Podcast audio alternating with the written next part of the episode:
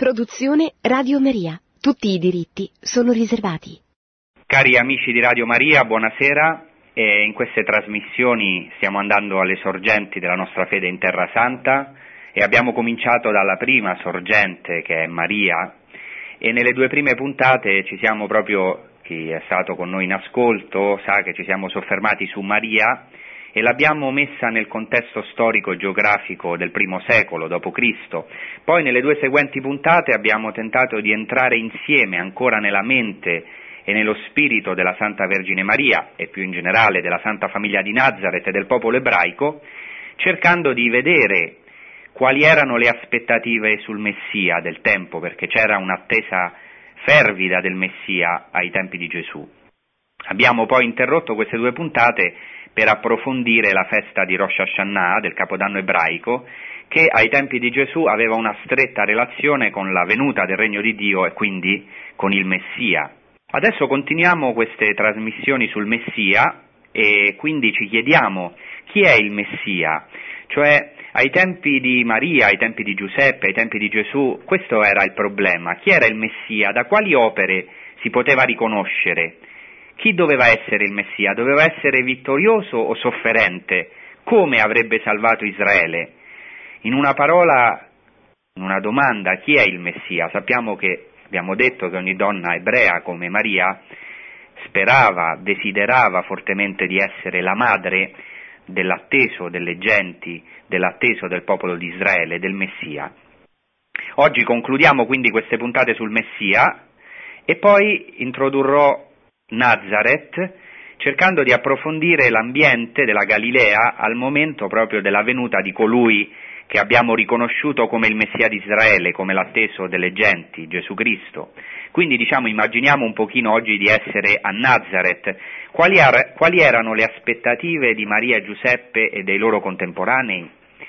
Abbiamo visto nelle puntate precedenti che vi erano varie idee sul Messia nelle diverse correnti ebraiche, cioè l'ebraismo ai tempi di Gesù non era monolitico, come del resto anche oggi, ma ancor più all'epoca del secondo tempio, cioè all'epoca di Gesù, l'ebraismo non era qualcosa di monolitico, ma c'erano diverse correnti, e abbiamo visto come l'attesa del Messia trionfante, che doveva venire quindi e trionfare, liberare il popolo, era senz'altro prevalente cioè si attendeva la liberazione dall'oppressione dei pagani e in più in particolare dal dominio dei romani, che proprio in quegli anni faceva pesare il suo gioco su tutta la Palestina, su tutta la Terra Santa. Eppure, eppure ci sono dei testi antichi che parlano del Messia sofferente. Noi sappiamo già nell'Antico Testamento il canto del servo del Signore in Isaia, altri passi di Zaccaria o delle lamentazioni, alcune allusioni qua e là, presentano la figura di un giusto sofferente che mediante la sua morte espiatrice sarà salvezza per il popolo, luce delle genti. Ecco, non dobbiamo pensare che questa sia solo una credenza del Nuovo Testamento sulla base di questi testi antico-testamentari, ma anche nella tradizione ebraica ci sono alcuni testi, non sono numerosi, ma sono preziosi e spero di rendere in poco tempo, nel poco tempo che ho, la, la, veramente la meraviglia eh, che costituiscono questi testi, ci sono alcuni testi sul Messia sofferente. Il problema dei testi che citerò adesso è la loro datazione, cioè la data. È vero che la data di alcuni di questi testi è abbastanza tardiva, cioè posteriore e alcune volte anche di vari secoli posteriore a Cristo, eppure le tradizioni contenute in questi testi possono essere molto antiche, questo penso che si possa dimostrare, proprio perché anche sto studiando proprio l'antichità di queste tradizioni presenti in questi testi più tardivi. Cercherò di dare qualche esempio illuminante, non potrò evidentemente citare tutti i testi. Vediamo quindi il Messia sofferente nella tradizione ebraica antica. Ad esempio un testo del Talmud, del Talmud babilonese, nel trattato Sanedrin, ci dice che uno dei nomi del Messia è il lebroso della scuola di Rabbi Yehuda Anassi. E questa è la prima cosa strana, il Messia è eh, paragonato a un uomo lebroso, a un uomo piagato. E cito il testo, come è detto, egli ha sopportato le nostre sofferenze, si è caricato dei nostri dolori, perciò lo abbiamo considerato colpito, percosso da Dio e afflitto. Questo evidentemente è una citazione del testo proprio del servo del Signore in Isaia, in Isaia 53. E questa è la prima cosa interessantissima. Già nella tradizione ebraica il Messia è legato al servo del Signore di Isaia, cioè si identifica questo servo piagato, colpito, disprezzato, ma che sarà esaltato a causa delle sofferenze e co- costituirà la guarigione per il popolo, dalle sue piaghe siamo stati guariti, si identifica con il Messia. Questo non è scontato, perché poi vedremo che nella tradizione rabbinica ebraica e, e ci sarà un problema sull'identificazione del servo del Signore, tanto che molti rabbini vedranno in questo servo tutto il popolo, non riconosceranno il Messia. Mentre in questo testo il Messia è chiaramente il servo del Signore colpito, una parola ebraica, in ebraico nagua, che viene dal verbo nagà, che vuol dire proprio colpito di malattia e spesso si usa per il lebroso, per un uomo colpito da Dio, cioè piagato, cioè per eccellenza la lebbra. È molto interessante perché eh, viene paragonato proprio, viene associato il Messia a questo servo del Signore piagato, colpito, si può dire così, lebroso. Sappiamo che poi Gesù Cristo compirà questa parola, lui stesso eh, guarirà il lebroso e poi, dopo la guarigione del lebroso, se vi ricordate, dovrà andare in luoghi deserti. Lui stesso prenderà su di sé le malattie, le infermità del popolo e dovrà morire fuori dalle porte della città come un maledetto, come un lebroso, lontano dal luogo abitato. In Zaccaria 12:10, non so se vi ricordate questo testo, si parla di un misterioso pianto per la morte di un primogenito. Vi cito il testo che è parola di Dio, è dall'Antico Testamento, dice riverserò sopra la casa di Davide e sopra gli abitanti di Gerusalemme uno spirito di grazia e di consolazione, guarderanno a colui che hanno trafitto. Qui una cosa interessante, nelle nostre trad- traduzioni eh, c'è scritto guarderanno a colui che hanno trafitto, in realtà nel testo ebraico si dice guarderanno a me, colui che hanno trafitto. Sta parlando Dio. Si parla di un Dio trafitto, impressionante. Non dice guarderanno a colui che hanno trafitto, come se fosse un terzo personaggio, ma guarderanno a me, a colui che hanno trafitto. Ne faranno il lutto come si fa il lutto per un figlio unico, unigenito in greco. Lo piangeranno come si piange il primogenito, monogenes in greco, appunto il primogenito. Come interpretano i rabbini, cioè la tradizione ebraica, questo testo? Nel Talmud i rabbini, nel trattato, in un trattato che si chiama Sukkah, si domandano qual è la causa del pianto in questo versetto, in Zaccaria 12.10? E i rabbini si dice sono discordi, qui è interessante notare che spesso ci sono nel Talmud delle discussioni tra i rabbini, come anche nella Mishnah. Rabbi Dosa, un rabbino, e altri rabbini sono discordi. Uno dice è per la morte del Messia figlio di Giuseppe. Impressionante, si chiama qui il Messia figlio di Giuseppe, Ben Yosef, Ben Yosef, e si dice che dovrà morire. Invece un altro rabbino dice per la morte della cattiva inclinazione, ma, continua il testo, si deve adottare la prima interpretazione, poiché sta scritto guarderanno a colui che hanno trafitto e lo piangeranno come un figlio unico, cioè dopo la discussione i rabbini e diciamo sono concordi, in un certo senso si adotta questa interpretazione che la causa del pianto in Zaccaria 12:10 lo piangeranno come un figlio primogenito è la morte del Messia figlio di Giuseppe. E così anche nel Targum, che è un, invece un testo in aramaico che, paraf- che, parafrasa il testo biblico, nella Tosefta del Targum a Zaccaria 12:10, si dice ancora che il Messia va incontro alla morte e Gog, vedremo chi è questo Gog, lo uccide alla porta della città, alla porta di Gerusalemme. Chi è questo Gog?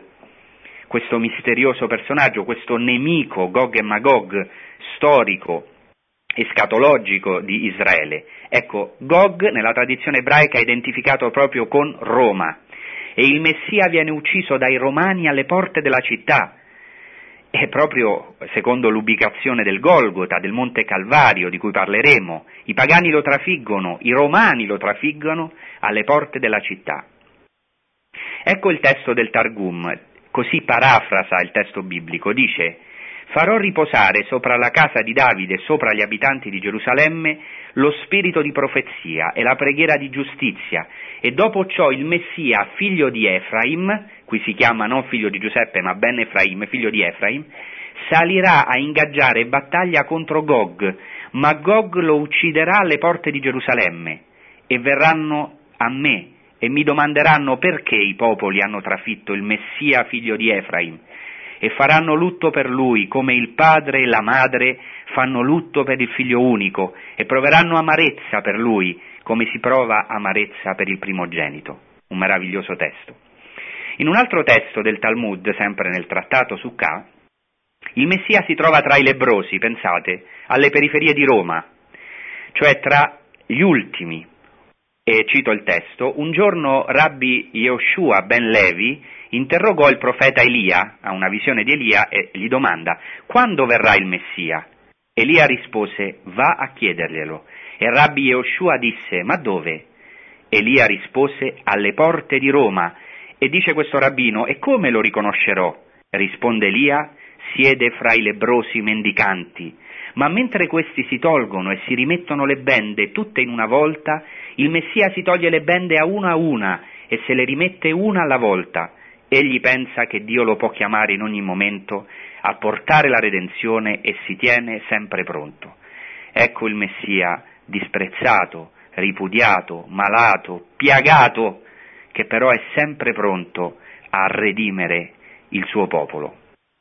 Poi ci sono altri testi ancora più impressionanti, anche se più tardivi, per esempio un testo del Midrash, il Midrash è praticamente un commentario alla scrittura, Darash vuol dire cercare, scrutare la scrittura, investigare, e si dice così, per esempio nel Midrash chiamato Yalkut Shimoni su Isaia, si dice così, sentite bene, coloro le cui iniquità sono sepolte con te, dice Dio, sono destinati a sottometterti con un gioco di ferro e ti ridurranno come un vitello i cui occhi sono accecati e soffocheranno il tuo spirito sotto il gioco, il gioco, no? A causa dei loro peccati la tua lingua si attaccherà al palato. È questo ciò che desideri? E il Messia rispose, Signore dell'universo, io con gioia accetto tutto questo su di me affinché nessun ebreo vada perduto. Ecco, il Messia qua si offre liberamente alla sua passione, accetta questo gioco, accetta di essere disprezzato per la salvezza del popolo affinché nessun ebreo vada perduto. È impressionante la somiglianza di questo testo con quello che dice Gesù Cristo quando prega al Padre, fa la sua preghiera sacerdotale. Vi ricordate in Giovanni 17 dice ecco che nessuno di quelli che mi hai dato vada perduto. Poi ci sono anche dei testi mistici, per esempio nello Zohar, che è ancora più tardivo, c'è questo testo misterioso, impressionante. Dice così, c'è nel giardino dell'Eden un palazzo chiamato Palazzo dei figli della malattia. È un semitismo figli della malattia per dire proprio malati nella propria natura, figlio di vuol dire proprio totalmente infermo. Il Messia entra in questo palazzo e raccoglie ogni dolore ed ogni castigo di Israele. Tutti loro vengono e riposano sopra di lui. Egli li alleggerì sopra di sé, perché non vi era nessuno capace di portare i castighi di Israele per le trasgressioni della Torah, come è scritto, egli si è caricato delle nostre malattie. Qui addirittura il Messia non solo porta la malattia, ma si carica dell'infermità dovuta al castigo, cioè prende su di sé il peccato i castighi del popolo per le trasgressioni della legge e della Torah, cioè per i peccati. Ecco, ci sono tanti testi, per esempio qui ne ho vari, ve ne cito solo altri due, un altro ancora in un Midrash, nel Midrash di Rabbi Shimon ben Yochai, si dice così, e Armilao si unirà in battaglia contro il Messia, ben Efraim, figlio di Efraim, nella porta orientale, e il Messia, figlio di Efraim, morirà là, e Israele farà il lamento per lui. E dopo ciò il santo rivelerà loro il Messia, il figlio di Davide, che Israele vorrà lapidare dicendo tu dici falsità, già il Messia è stato ucciso e non c'è altro Messia che sorge dopo di lui e lo disprezzeranno, come è scritto, disprezzato e reietto dagli uomini, ma si volterà e si nasconderà da loro, secondo le parole, come uno che copriva la sua faccia da noi. Non dobbiamo pensare che questi testi siano solo antichi, così mh, mm, che abbiamo un interesse archeologico per questi testi. Ancora oggi molti ebrei pregano nella preghiera Musaf dello Yom Kippur, un testo che ho ricordato in una precedente puntata, pregano così. Il nostro giusto Messia è partito da noi, ci ha preso il terrore non ci possiamo giustificare. Egli ha portato il gioco delle nostre iniquità e le nostre trasgressioni ed è stato ferito per la nostra trasgressione.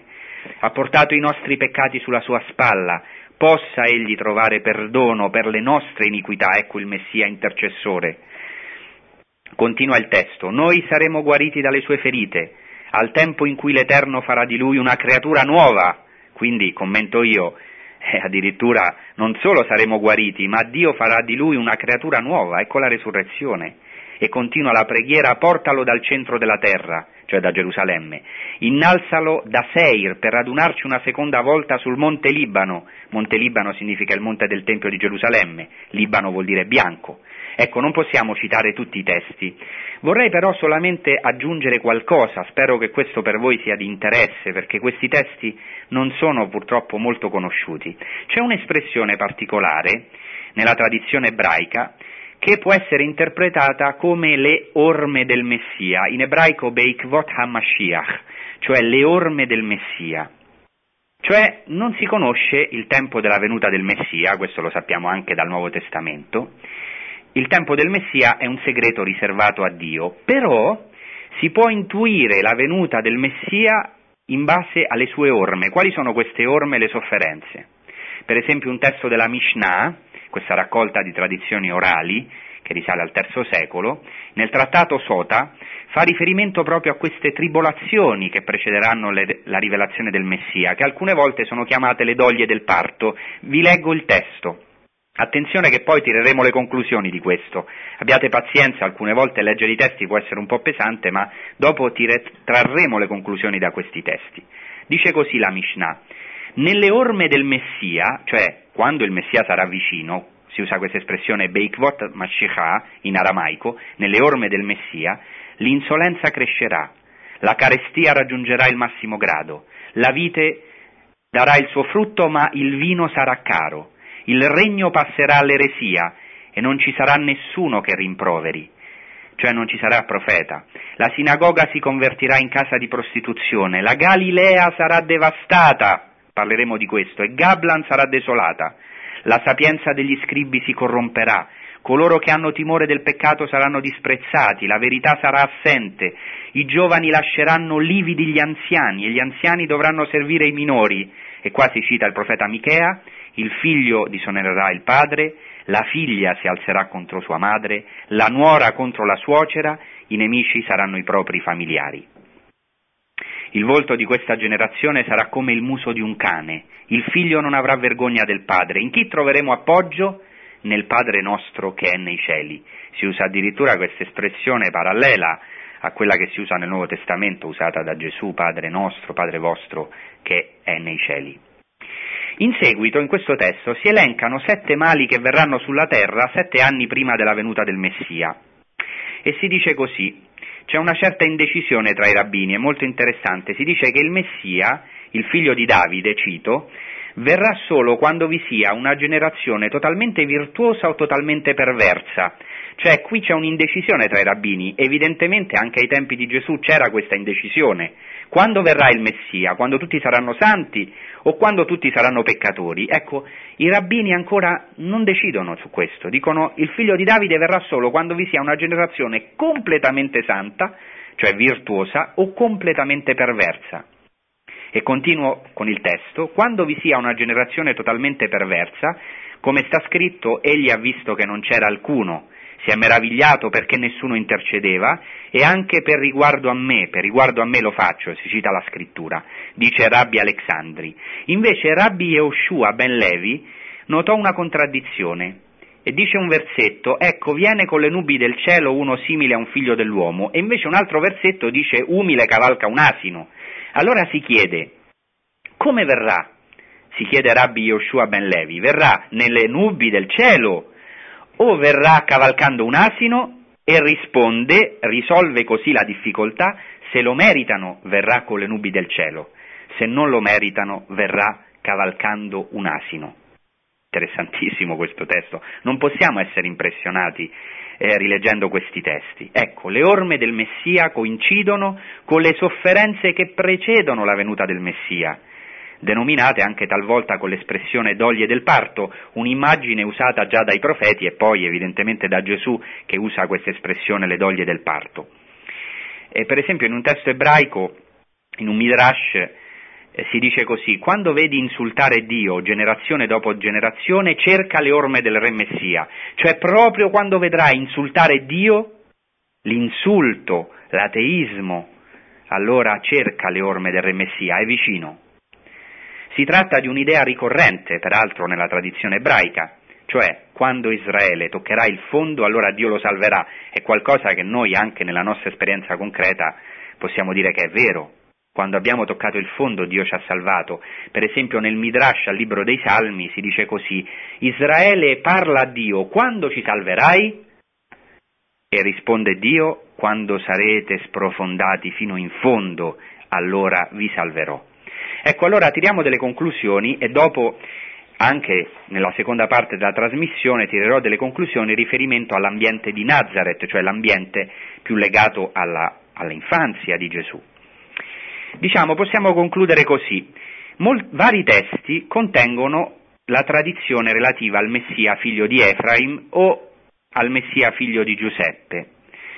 E l'abbiamo letto qualcuno solamente.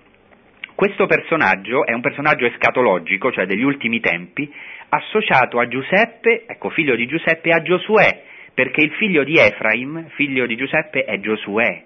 Attenzione, il Giosuè dell'Antico Testamento, che ha, in, è molto interessante, lo stesso nome di Gesù, leggermente cambiato, Yehoshua, Giosuè, Yeshua, Gesù. In, in greco è lo stesso nome, Jesus. Jesus indica sia Giosuè che Gesù, c'è una stretta relazione tra la figura di Giosuè dell'Antico Testamento e Gesù. Ecco, questo eh, personaggio, nella tradizione ebraica stiamo parlando, è destinato come guerriero, come un messia guerriero, a intraprendere la battaglia finale contro Gog, cioè contro Roma, e a liberare Israele. Ecco il messia vittorioso. Però abbiamo visto che in alcuni testi, come abbiamo visto nel Targum, si afferma che egli sarà ucciso in battaglia. Cioè il Targum identifica il personaggio trafitto di Zaccaria con il Messia. Le sofferenze del Messia saranno salvifiche per il popolo, le sofferenze del Messia Ben Efraim, figlio di Efraim, o Ben Yosef, figlio di Giuseppe. Ricordate quante volte nel Nuovo Testamento si dice non è costui il figlio di Giuseppe? Il problema è che i testi della tradizione rabbinica quelli targumici, quelli mishnaici e quelli talmudici risalgono solo ad alcuni secoli dopo Cristo. Allora, le tradizioni sono posteriori? Ecco, ci sono varie posizioni, la maggioranza degli autori dice che sono posteriori, specialmente degli autori ebrei, per esempio il grande Joseph Heinemann, dice che questa idea del Messia sofferente è arrivato molto dopo, ma noi sappiamo che non è così dal Nuovo Testamento e anche ci sono degli indizi che questi testi, le tradizioni contenute in questi testi possono essere molto antiche. E infatti, se si fa uno studio approfondito, si può notare che questa tradizione del Messia sofferente è vero, non è la principale, è un po' marginale, ma è una sorta di reliquia rispetto alle tradizioni targumiche sul Messia figlio di Davide, che sono molto numerose, che invece è il Messia trionfante, figlio di Davide. Ecco, ehm, a me sembra difficile pensare che i rabbini abbiano dato origine, proprio in un'epoca così, di così grande polemica con, con, i cristiani, cioè nei primi secoli d.C., ad una figura di Messia sofferente, un morto alle porte di Gerusalemme, ucciso dai pagani e che per di più è chiamato il figlio di Giuseppe, voleva dire dare in un piatto d'argento le motivazioni ai cristiani per dire e perché non lo riconoscete? Questo vuol dire che queste tradizioni possono essere molto antiche, Infatti anche eh, interessante che un ebreo capisce subito che il figlio di Efraim per eccellenza è Giosuè, che porta lo stesso nome di Gesù, un, o un nome simile a Gesù. Ecco, quindi qui ci sono veramente degli indizi che queste tradizioni potevano già circolare ai tempi di Gesù, anche se non erano le principali, si aspettava prevalentemente un Messia trionfante, che è quello che anche aspettano gli Apostoli, dopo tanta predicazione di Gesù Cristo. Negli atti degli Apostoli dicono gli Apostoli a Gesù, domandano, dopo tutto quello che hanno vissuto, ancora domandano è questo il tempo in cui ricostituirai lo Stato di Israele, cioè stanno ancora attendendo un Messia in un certo senso trionfante, politico. Ecco, poi è molto interessante quello che abbiamo detto sulle orme del Messia, sulle doglie del parto, cioè sulle tribolazioni che precedono la venuta del Messia. E, e, c'è una certa indecisione tra i rabbini se il Messia verrà sulle nubi, cioè trionfante, o cavalcando un asino, un Messia sofferente. Cioè il Messia verrà in una generazione totalmente corrotta o in una generazione totalmente giusta. Alcuni testi affermano chiaramente che il Messia dovrà partecipare a queste sofferenze e caricarsi di queste sofferenze, non solo precederanno la sua venuta, ma lui ne dovrà partecipare. E alcuni testi dicono che al tempo della nascita del Messia il Tempio sarà distrutto e egli dovrà ricostruire il nuovo Tempio è tutto veramente molto interessante. Si deve riconoscere che i testi che ho qui presentato brevemente in, primi, questa prima mezz'ora colpiscono al vivo il lettore cristiano. Certo, bisogna evitare il pericolo di cristianizzare questi testi ebraici, ma d'altra parte, per quanto si interpreti e si cerchi di mettere i testi nel contesto, di relativizzarli, di considerarli marginali, non si può negare l'evidenza per noi dell'interesse di questi testi è molto difficile che le tradizioni a cui ho fatto riferimento contenute in questi testi siano posteriori al 70 d.C. Quindi, per concludere questa prima parte, ai tempi di Gesù la concezione prevalente era che il Messia, figlio di Davide, doveva trionfare sui nemici, in particolare i romani, e ridare al popolo di Israele la libertà tanto anelata, la sua terra e la pace, lo shalom, non mancano tuttavia dei testi che fanno riferimenti alle sofferenze che dovevano precedere la sua venuta e non mancano nemmeno allusioni alle sofferenze che il Messia deve vivere sulla base dell'Antico Testamento. I testi biblici principali sono naturalmente quelli relativi ai grandi padri come Abramo, anche lui ha dovuto soffrire molte prove anche nella tradizione ebraica, dieci prove, tra cui il sacrificio del suo figlio Isacco, che nella tradizione ebraica si offre al padre la Akedah di Sacco, si fa legare dal padre, Giacobbe, che ha dovuto vivere varie sofferenze, Giuseppe in particolare, il figlio rifiutato che Dio esalta, Mosè, che ha dovuto essere solidale con le sofferenze del popolo, e a questi testi vanno aggiunti anche quelli profetici, come già ho citato il servo sofferente di 6 a 53, la figura di Geremia, profeta sofferente, il testo di Zaccaria, che fa riferimento all'unto trafitto, guarderanno a me colui che hanno trafitto. Ecco, questo è l'ambiente, era l'attesa, quindi prevalentemente un Messia trionfante, ma comunque in qualche modo legato alla sofferenza. E questo lo vedremo compiuto in Nazareth, già a cominciare dai primi momenti, dall'annunciazione, il che costituisce la seconda parte di questa trasmissione, se avrete pazienza di proseguire, perché sarà interessante, tireremo le conclusioni di quanto detto e ora facciamo un breve stacco musicale.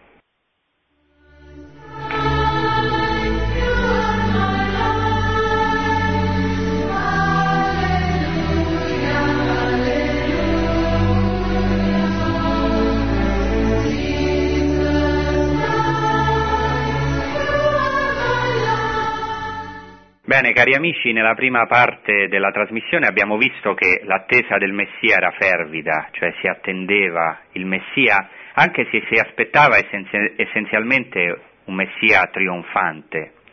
Non mancavano però tradizioni antiche che presentavano la venuta del Messia come un tempo preceduto da grandi sofferenze sulla scia dei testi biblici dell'Antico Testamento, ma non si può escludere nemmeno, come abbiamo visto prima, che si attendeva dal Messia che, come le grandi figure dell'Antico Testamento erano stati solidali con le sofferenze del popolo, così il Messia.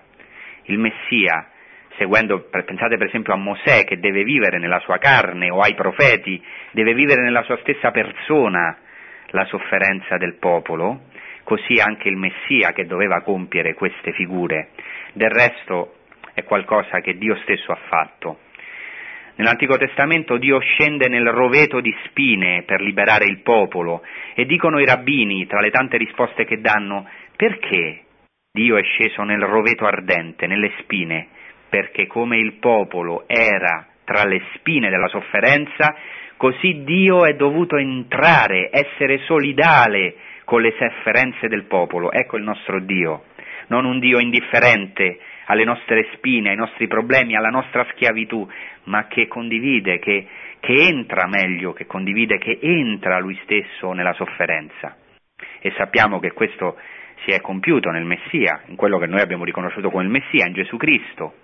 Eh, beh, innanzitutto nella sua passione, la sua mente è stata coronata di spine, è lui che è entrato nel roveto ardente, senza consumarsi, perché ecco, lo attendeva la resurrezione. Ma questo, e qui inizia un nuovo tema, già succede nell'incarnazione, cioè Dio in Gesù Cristo, cioè Gesù Cristo stesso, incarnandosi in un popolo con delle sofferenze concrete, in un momento concreto della storia, entra nelle spine, nelle piaghe nostre, nelle piaghe del popolo. E per questo ora torniamo a Nazareth. Facciamo finta, diciamo così, no? che ora siamo a Nazareth. Ecco, la famiglia di Nazareth, la santa famiglia di Nazareth, viene da una storia sofferta, piena di spine.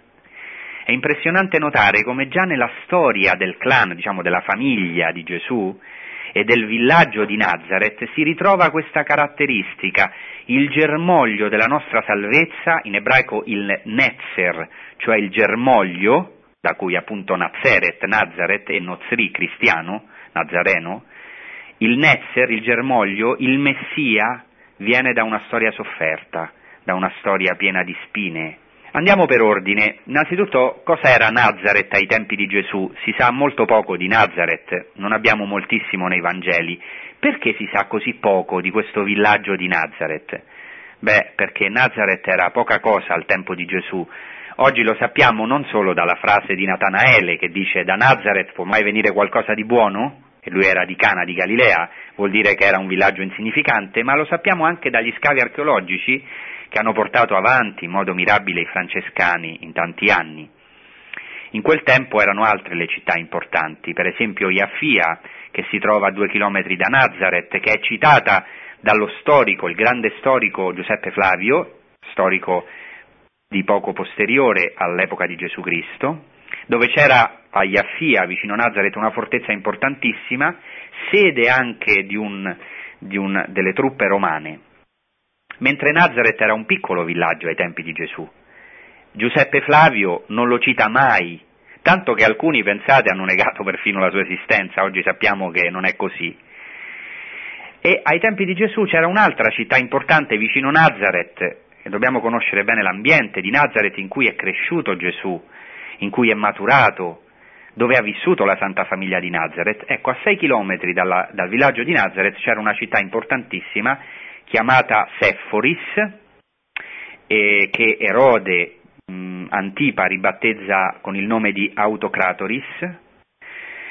Era una città importantissima. Quando morì Erode il Grande nel 4 d.C., il re della strage degli innocenti, per intenderci, scusate, nel 4 a.C., Sephoris diventò il centro politico di una delle tre tetrarchie che era sotto il potere di uno dei suoi figli, cioè Erode Antipa. Erode Antipa era il sovrano della, della Galilea ai tempi di Gesù, di una parte della Galilea, e ehm, diciamo, eh, fa di questa città vicino Nazareth la sua capitale.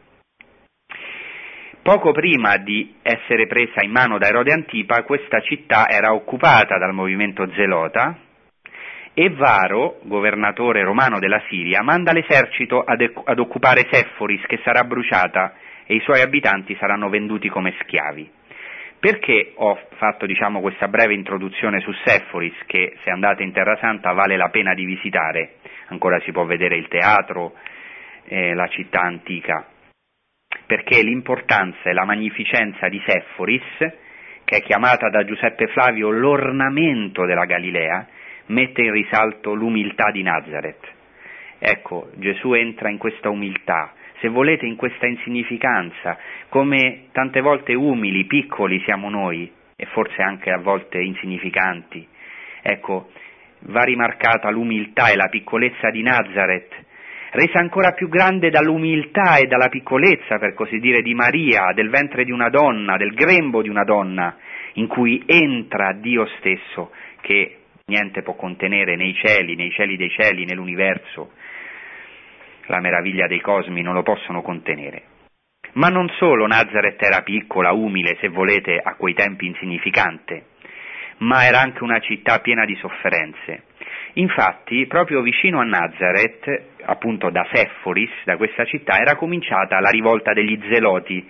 Faccio riferimento agli zeloti anche perché oggi è la festa di un grande apostolo, eh, di due grandi apostoli, Simone, San Simone e San Giuda Taddeo. San Simone chiamato Cananeo, ma anche lo zelota, perché Kinnai in ebraico vuol dire lo zelota, probabilmente poi era stato chiamato Cananeo, ma la traduzione più giusta, come anche altri Vangeli fanno, è lo zelota.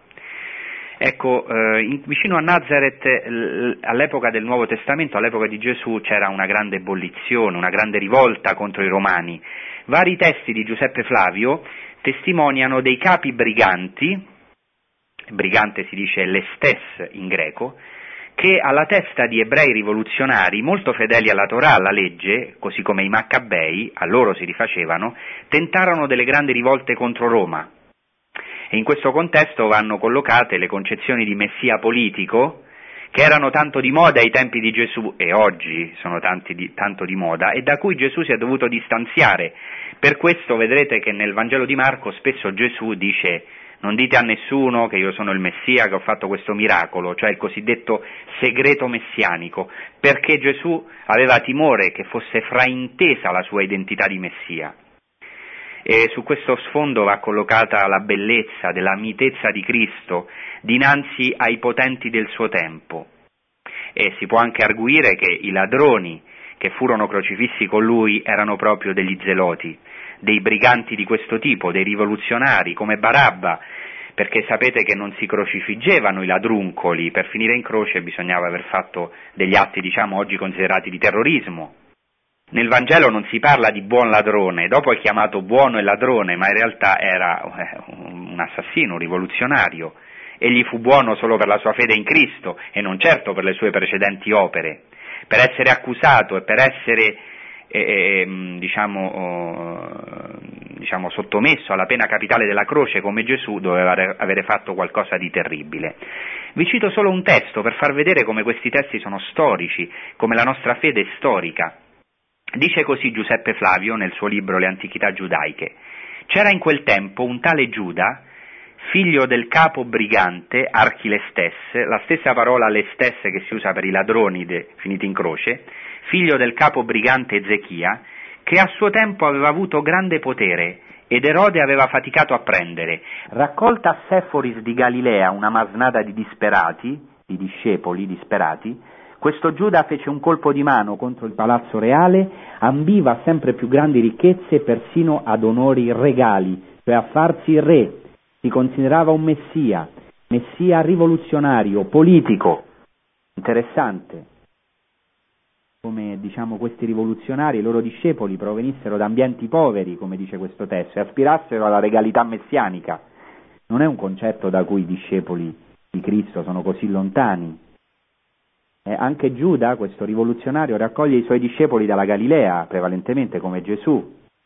È molto interessante. Nazareth era una città sofferente per l'oppressione romana a quei tempi e Gesù Cristo ha dovuto scegliere una via diversa da quella degli zeloti, la non resistenza al male, radicalmente diversa e veramente rivoluzionaria, la rivoluzione dell'amore ai nemici. Questo era l'ambiente ai tempi della Santa Famiglia di Nazareth, un ambiente effervescente, di rivoluzione, non molto diverso da, dall'epoca di oggi. Per questo la parola di amate i vostri nemici, che Gesù dirà sul Monte delle Beatitudini, dove io mi trovo, sarà veramente una rivoluzione perché i nemici erano concreti, erano gli oppressori romani, oltre ai nemici personali che ognuno ha. Ecco, poi è importante capire un pochino la storia di Nazareth e la sua antica umiliazione, cioè Abbiamo visto che Nazareth era una città sofferente per l'oppressione romana, che in quei tempi si faceva sentire, ma era sofferente anche per la sua antica storia. Oggi lo sappiamo anche grazie agli scavi archeologici. Nazareth sappiamo oggi dagli scavi archeologici era un piccolo villaggio, tanto che oggi gli studiosi pensano ad una popolazione tra i 100 abitanti ai 700, molto piccolo. Era ubicata, come sappiamo oggi, in una collina e gli abitanti vivevano in abitazioni addossate a grotte, per quello si venera la grotta dell'Annunciazione, e cioè la casa a Loreto, eh, la Santa Casa.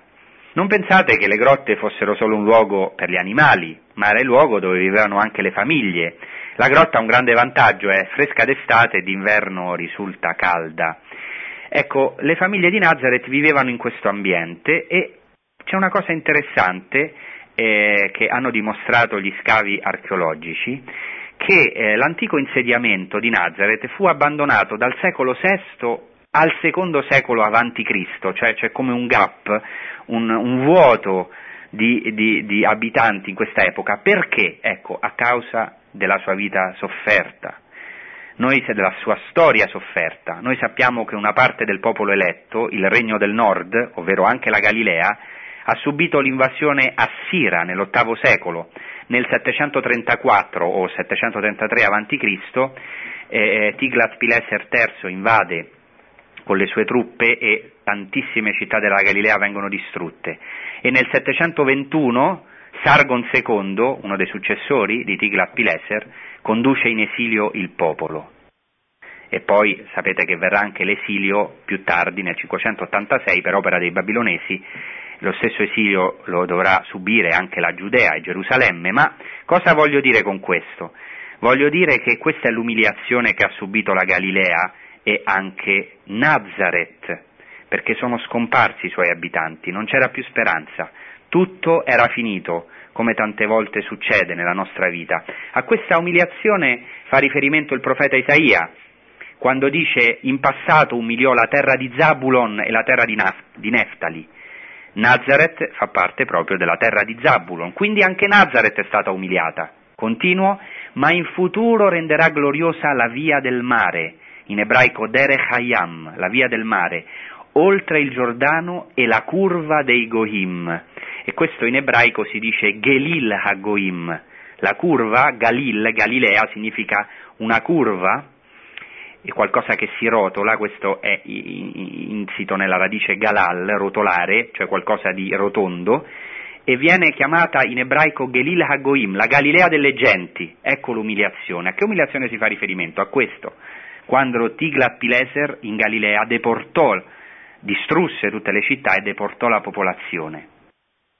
Ma in futuro, dice, renderà gloriosa la via del mare, oltre il Giordano e la curva di Goim, dopo questa umiliazione. Il popolo che camminava nelle tenebre vide una grande luce, su coloro che abitavano in terra tenebrosa una luce rifulse. Si annuncia una luce, un ritorno. Ed è proprio così. Sappiamo che a Nazareth viveva un gruppo che si chiamava dei Nazorei, era probabilmente un clan di discendenza davidica, e sappiamo che Giuseppe era della tribù di Davide, per quello va a farsi registrare nel censimento a Betlemme, perché lui era della tribù di Davide, della tribù di Giuda, quindi doveva andare a Betlemme. Ecco, e, e, avevano la convinzione probabilmente che da loro sarebbe sorto il Messia, perché il Messia doveva nascere da Davide, secondo la profezia di Nathan a Davide, ed è possibile che il villaggio di Nazareth debba il suo nome proprio a questi Nazorei, ai suoi abitanti. Ecco, e che succede? Che il villaggio, come ho detto, viene distrutto comunque abbandonato e c'è la grande oscurità dell'esilio, una grande umiliazione perché la Siria non, non solamente distrusse le città della Galilea e, e anche eh, deportò i suoi abitanti, ma sappiamo che importò dei coloni dalla Siria in particolare cinque popolazioni assire, idolatre con i loro cinque idoli, questo nella scrittura eh, risulta, e praticamente cercò di spazzare via, di distruggere le radici di questo tronco di Jesse, di questo tronco di Davide, di questo albero che poi sarebbe fiorito. È molto interessante tutto questo.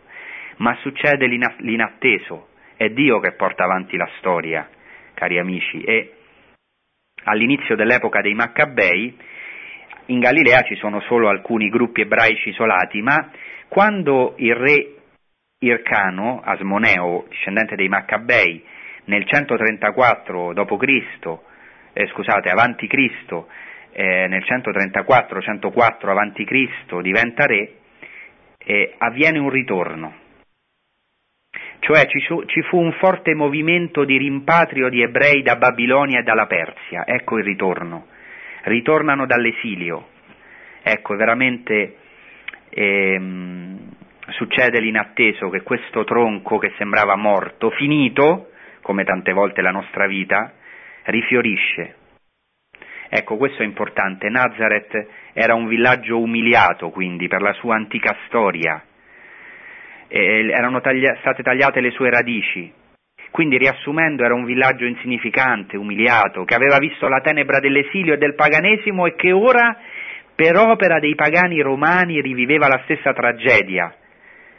Ma è anche Nazareth il villaggio che ha visto il ritorno degli esiliati, che rifiorisce e che avrebbe visto la luce, ecco il popolo che camminava nelle tenebre vide una grande luce.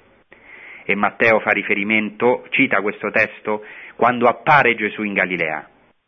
È lui questa luce dopo l'oscurità dell'esilio, è lui anche il germoglio, ecco, Nazareth è legato non solo a questa umiliazione, a questa tenebra, ma alla luce del Messia, cioè io potrei dire al riscatto del Messia, alla redenzione del Messia.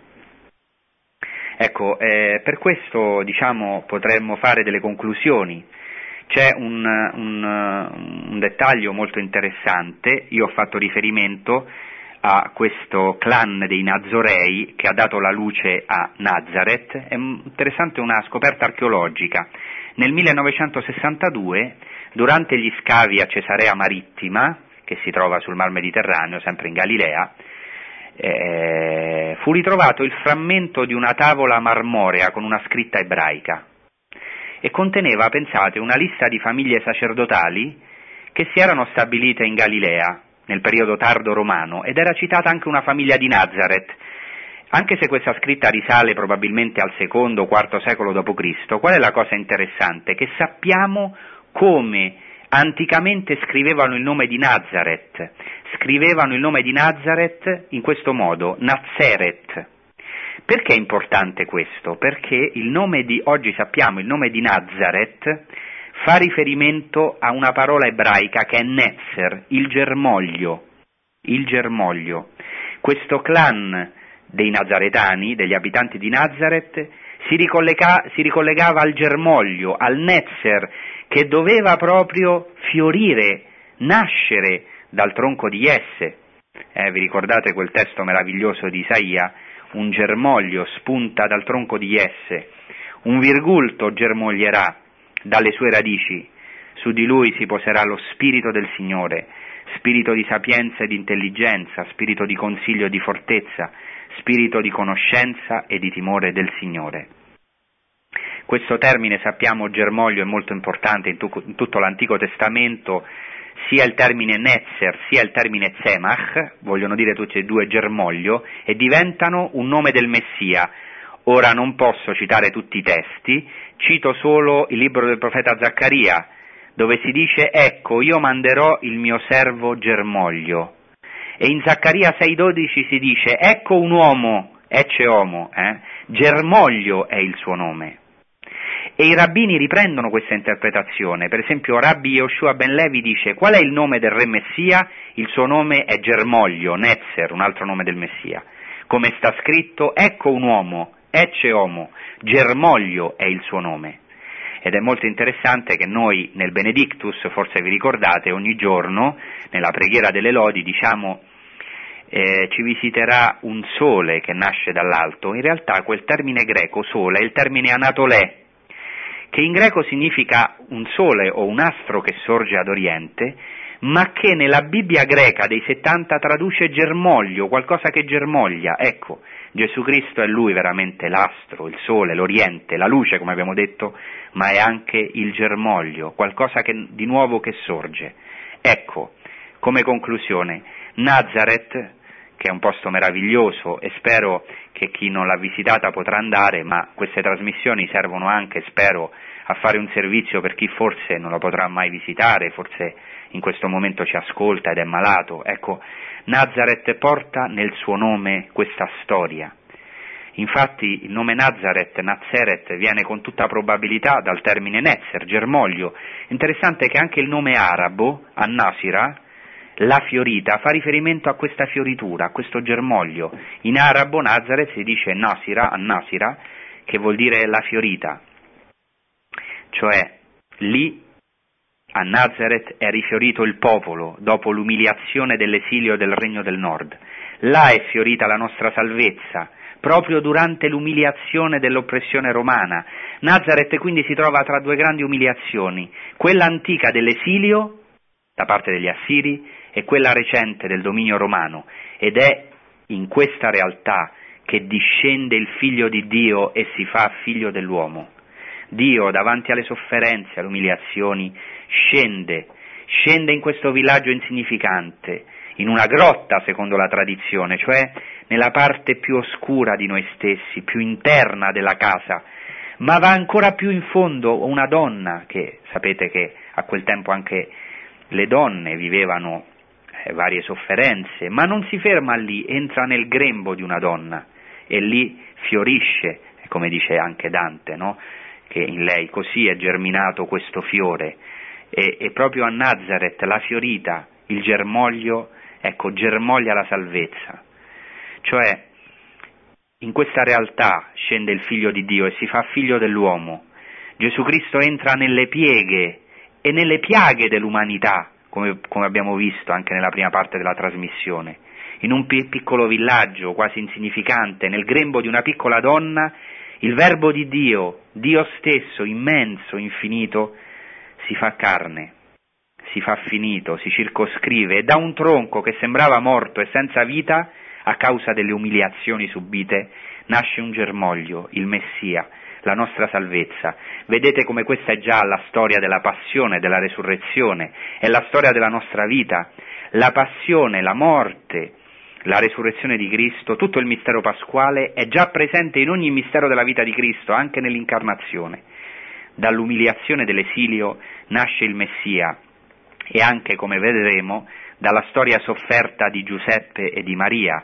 La prossima volta vedremo proprio il matrimonio ebraico in riferimento al, a Giuseppe e a Maria, le sofferenze che hanno subito, per poi spero a dicembre parlare di Betlemme, andremo fino a Betlemme ad adorare questo bambino che anche lì si fa piccolo di nuovo in una grotta. Ecco, spero che questo anche oggi, oltre diciamo, alle informazioni, eh, ma che questa sia per noi una catechesi, sia per noi una parola di consolazione. Ecco, lì dove sembra tutto finito, come Nazareth, ormai disabitata dal VI secolo avanti Cristo al secondo secolo avanti Cristo, è quella la città eletta perché veramente possa dimorare il Figlio di Dio. Qualcosa di meraviglioso che Dio è entrato in una famiglia umana, Gesù Cristo ha abitato in questa Nazareth per tantissimi anni, ha ascoltato tutti i racconti, anche le umiliazioni passate e le tradizioni, le interpretazioni dei rabbini, più o meno, che abbiamo ascoltato e ha vissuto in questo ambiente, lì si è preparato, ecco e questo è per noi di grande speranza là dove sembra tutto finito, là dove sembra che non c'è Dio nella nostra vita, ecco viene il germoglio, come abbiamo detto nella prima parte della trasmissione, questo testo della tradizione rabbinica. Israele chiede a Dio, quando vi salverò? Risponde Dio, quando sarete sprofondati fino in fondo, allora io vi salverò. Bene, a questo punto possiamo dare spazio ai vostri interventi telefonici.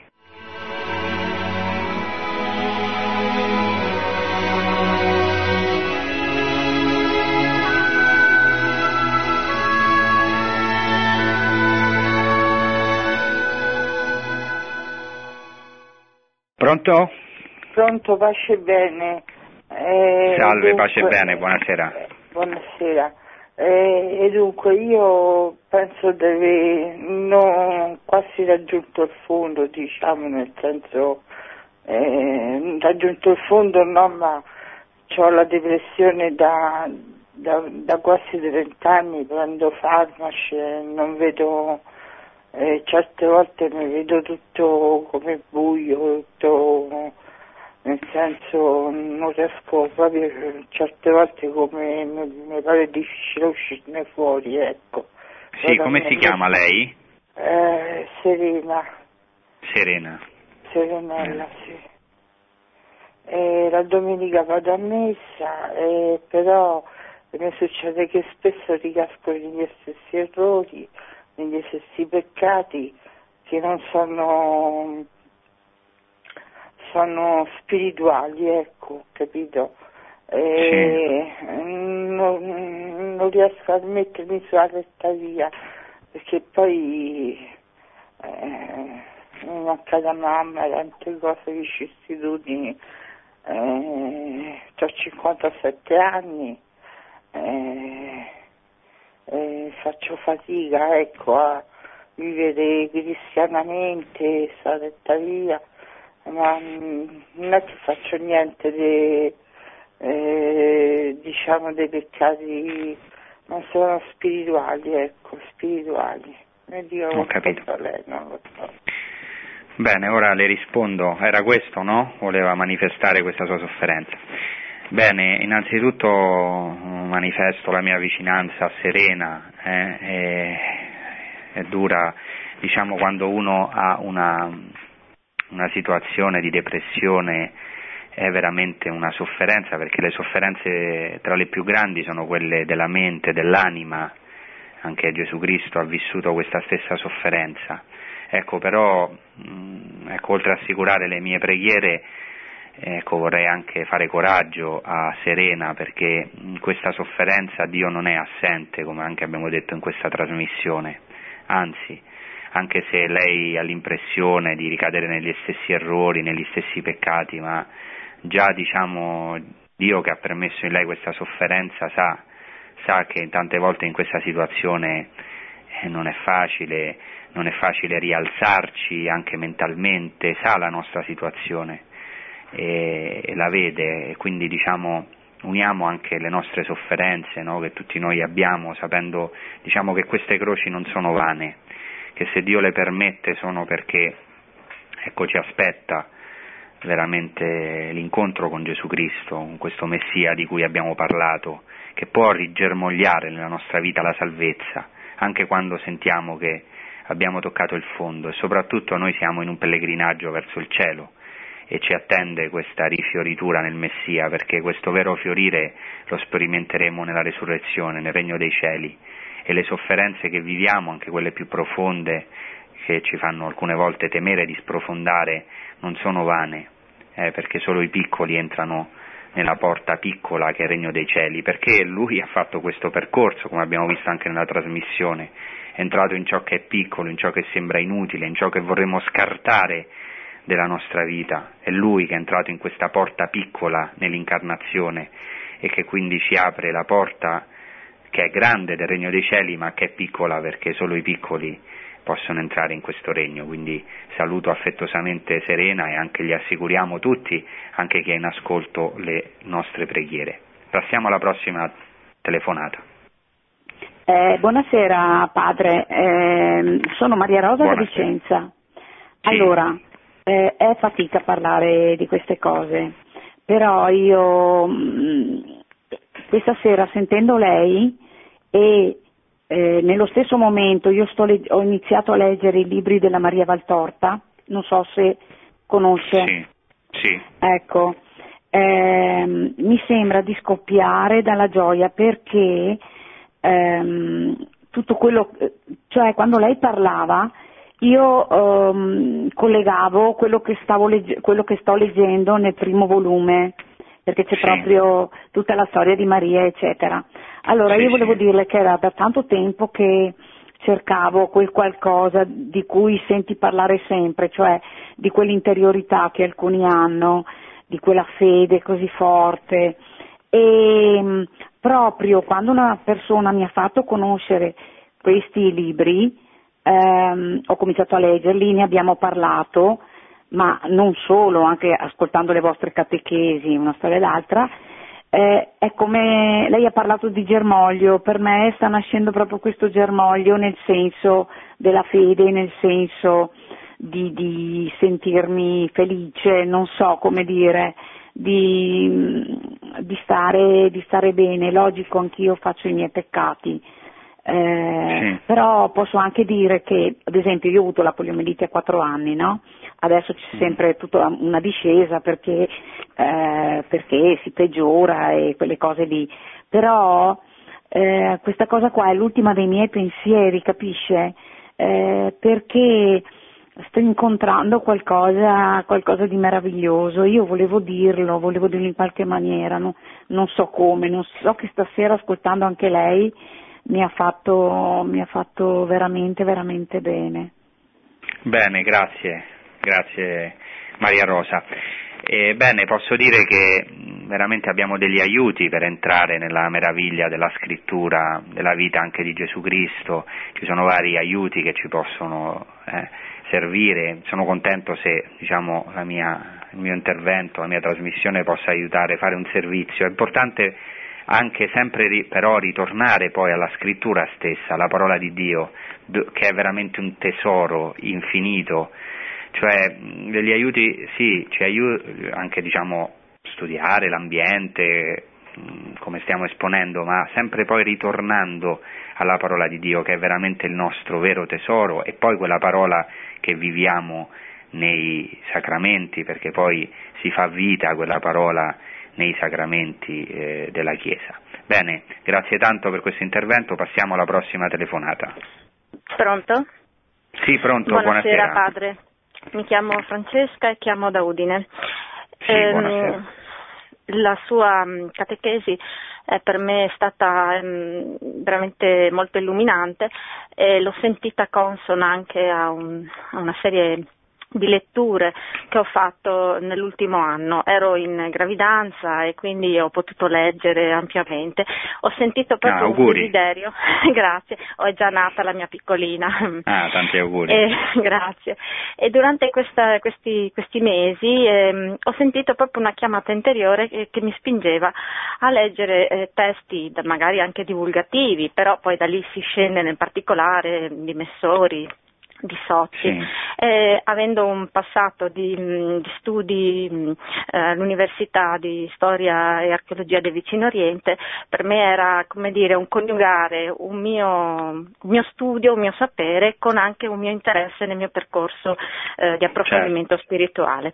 Ecco, allora in relazione a un testo che ho letto recentemente che proprio eviscerava ehm, benissimo eh, quelle che erano le attese messianiche e questa contrapposta visione del, del, del Messia sofferente o del Messia vittorioso, trionfante, mm. volevo chiederle ehm, come si pongono i, i, testi rinvenuti a Qumran, che tipo di apporto ecco, hanno dato questi testi a, a, alla scoperta, all'approfondimento di, di questa mm, eh, duplice eh, visione del Messia. La ringrazio e l'ascolto per radio.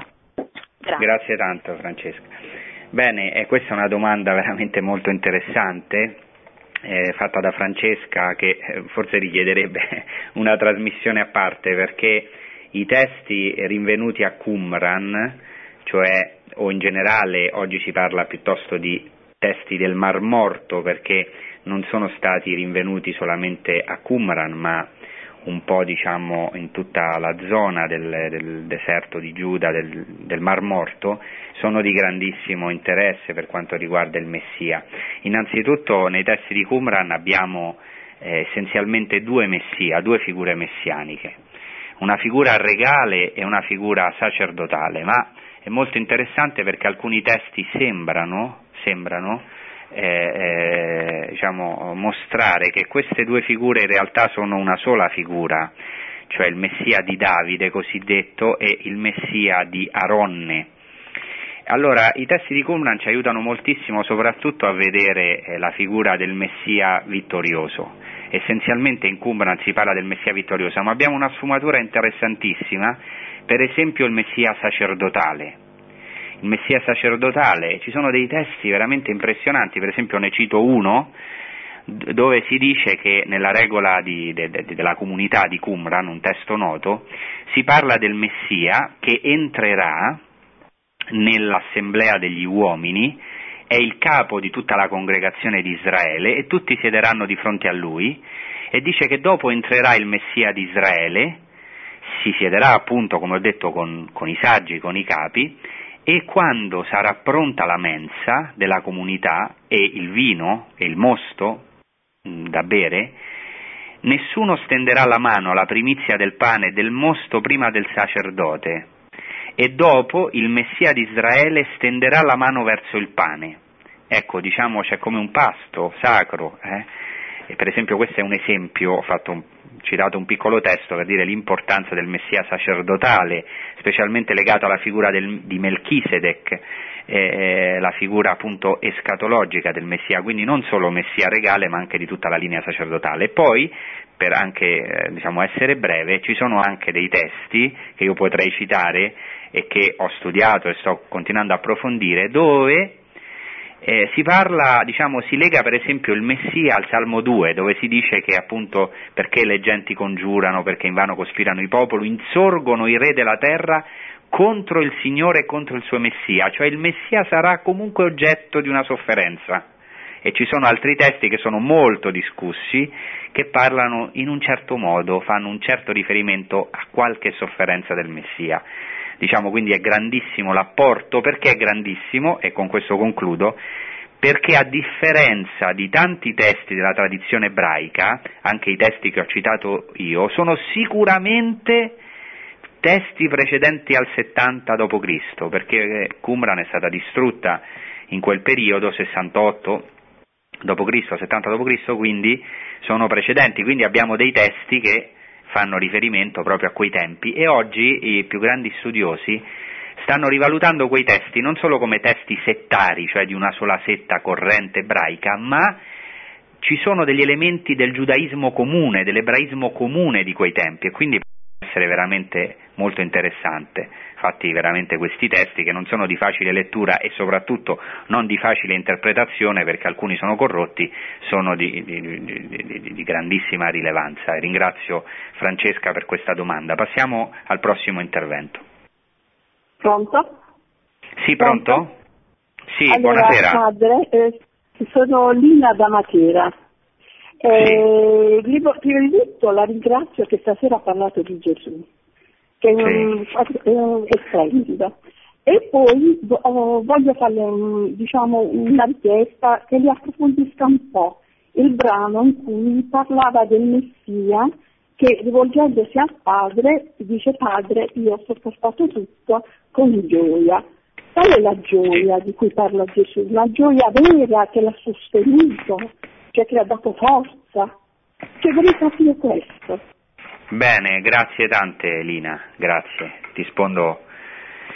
Bene, eh, sì, questo testo in effetti è abbastanza impressionante a cui faceva riferimento Lina che ora abbiamo citato, perché, eh, lo ripeto, fa, faceva riferimento al testo del Midrash, al Cucimoni, dove Dio dice al Messia, coloro le cui iniquità sono sepolte con te sono destinati a sottometterti con un gioco di ferro, soffocheranno il tuo spirito sotto il gioco, a causa dei loro peccati la tua lingua si attaccherà al palato. E questo ciò che desideri? E il Messia rispose, Signore dell'universo, io con gioia accetto tutto questo su di me affinché nessun ebreo vada perduto. Ecco, qui c'è la gioia dell'offrirsi liberamente alla passione, cioè la donazione totale. Noi siamo felici solamente quando veramente profondamente ci, do, ci doniamo all'altro. La donazione totale, il suo offrirsi liberamente alla passione di, del Messia, ecco, è capace di salvare il popolo. Questo vale anche per la nostra vita, ma questo testo ebraico noi lo abbiamo visto realizzato in Gesù Cristo, possiamo capire di che gioia parla.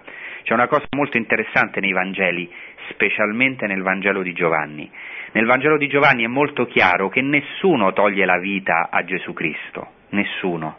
Difatti Gesù Cristo non è uno sciocco, ovviamente era molto intelligente, e in quanto Dio, in quanto uomo era di una grandissima intelligenza, non si fa prendere, scappa dalle mani di chi lo vuole uccidere, perché c'è un'ora, c'è un momento in cui, dice Gesù Cristo nel Vangelo di Giovanni, nessuno mi toglie la vita, ma sono io liberamente che la dono, perché ho il potere di darla e di riprenderla di nuovo. Eh, è la gioia di Dio di andare in cerca della pecora perduta, definitivamente. La gioia di, di, un Dio che si offre, che è talmente pazzo di amore, per ritrovare, perché nessuno vada perduto. Allora qual è la gioia? Non solo la donazione totale, che è l'essenza di Dio, Dio è donazione, ma anche la gioia di ritrovare il proprio figlio, di ritrovare il perduto, che io spero che noi un giorno o molte volte nella nostra vita possiamo sperimentare, perché nessuno vada perduto, cioè ritrovare l'uomo che oggi ha bisogno di essere ritrovato per primi noi. E infatti Gesù Cristo nel Vangelo di Giovanni, se vi ricordate, nell'orto del Getsemani, in Giovanni, non si lascia prendere, ma è lui che esce dal giardino e dice chi cercate? E risponde sono io, con il nome di Dio, a quel nome retrocedono e cadono a terra. Ecco la maestà di Cristo, che non si fa togliere la vita, ma è Lui che la offre totalmente. Ecco, va anche, nonostante la sofferenza, con gioia è andato Cristo alla passione, con grande angoscia, ma anche con tantissima gioia, per andare in cerca, per prendere sulle sue spalle, le spalle della sua croce, la pecora perduta che siamo noi. Bene, passiamo alla prossima telefonata. Devo dire nella mia vita, e io in prima persona, e da, da molti anni, le persone che mi circondano, c'è stata un, sempre una grande sofferenza in me e intorno a me e io non avevo compreso che cosa significasse il valore della sofferenza. Io lo sto capendo da un po' di tempo Praticamente io vorrei dire a tutte quelle persone che hanno dei dolori grandi, che sembra veramente che si va al fondo e che non ci sia, non sia possibile andare più giù. E il Signore è lì. E praticamente e lui si fa vicino, c'è sempre una persona che ti tende la mano quando arrivi a quel punto. E lì dopo è il Signore che ti tende la mano attraverso quella persona. Io ho capito che la croce è la, il punto più alto dove emana la gloria di Dio, perché è il punto più, più alto dell'amore di Dio. E quando accetti e dici sì, la sofferenza che tu mi mandi o la sofferenza che ho intorno va bene, non, non, è più sofferenza ma è un atto di amore. Ecco, è lo stesso atto di amore che ha fatto Gesù. E quindi è, è lì la chiave. Invece di disperare, invece di piangere, invece di non vedere una luce, una speranza, bisogna che, cioè, pensare che quella sofferenza è la speranza. Penso che quella sofferenza, o vissuta o vista vivere, è quella che ridà ehm, la dignità all'uomo, che praticamente ciò che non si vede della persona, ciò che appunto è dentro alla persona, l'anima, il cuore, i pensieri, nessuno li vede, ma Dio li vede. E non è la, quella persona che sembra che non valga nulla, perché magari ha fatto tanti errori, perché magari non è ben voluta perché non è conforme a quello che le persone si aspettano, però quella persona ha un grandissimo valore in quanto persona, in quanto eh, figlio di Dio. E questo che Gesù eh, vorrebbe che, che, sia per tutti e per tutti Bene. uguale. Come si chiama lei signora? Patrizia. Bene Patrizia. Bene, la ringrazio tanto del suo intervento e della sua testimonianza e non ho diciamo, niente da aggiungere alle parole che, che ha detto che condivido appieno anche perché è la sua esperienza personale. Grazie, passiamo alla prossima telefonata. Pronto? Sì, pronto? Eh, Buonasera. Eh, Buonasera. Eh, vorrei fare i complimenti per la trasmissione bellissima, la seguo da qualche mese e ogni volta è sempre più bella. Comunque Grazie. la mia domanda è questa.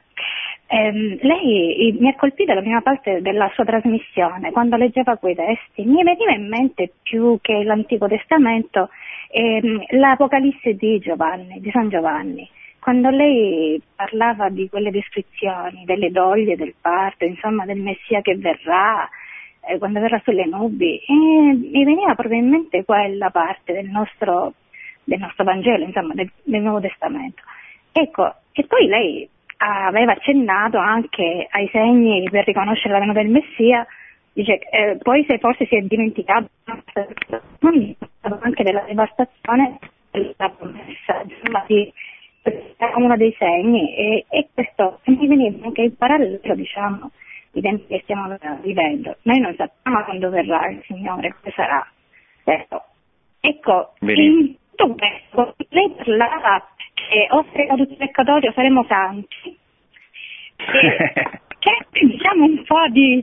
però io sto notando in me stessa o delle persone con cui sono, insomma a volte vedo un, un fermento, un piccolo di rinascita della, della fede e quindi anche penso forse Signore non aspetta che noi siamo tutti peccatori, ma aspetta proprio che noi diventiamo tutti più santi, perché vedo anche o nella mia vita, nella mia famiglia, da tanta lontananza, da tanto sta ricominciando un po' di un maggiore fervore, una maggiore vicinanza alla Chiesa, ai sacramenti e tutto. Ecco, e, e poi penso alle parole di Papa Benedetto che ha detto che questo è un nuovo periodo di nuova evangelizzazione, di nuova, di rinascita della fede. Questo certo. il Papa Benedetto lo amo tantissimo, insomma è un, lo adoro, i suoi libri, quello che scrive. Ecco, però in tutto questo volevo un chiarimento da lei. Più che al um, Vecchio Testamento, quello che lei parlava di quei testi di cui commentava, insomma, bellissimi, mi veniva in mente proprio il collegamento con uh, l'Apocalisse di San Giovanni. Volevo, volevo, sapere grazie questi... Grazie, grazie padre. Grazie, prossima... grazie a lei. Aspetto la prossima trasmissione. Grazie a voi di Radio Maria per tutto quello che fate. Grazie. Grazie tante a voi. Sentire vicino, proprio lei diceva anche non, non è possibile andare per tante persone noi in questi posti, però lei ci fa vedere veramente con gli occhi del cuore. Grazie. Bene, grazie tante. Bene, sono perfettamente d'accordo con l'ascoltatrice. L'Apocalisse è, diciamo, il libro sintesi del Nuovo Testamento. È una, qualcosa di meraviglioso, tanto che nell'Apocalisse ci sono, pensate, 600, più di 650 allusioni all'Antico Testamento, è veramente una sintesi.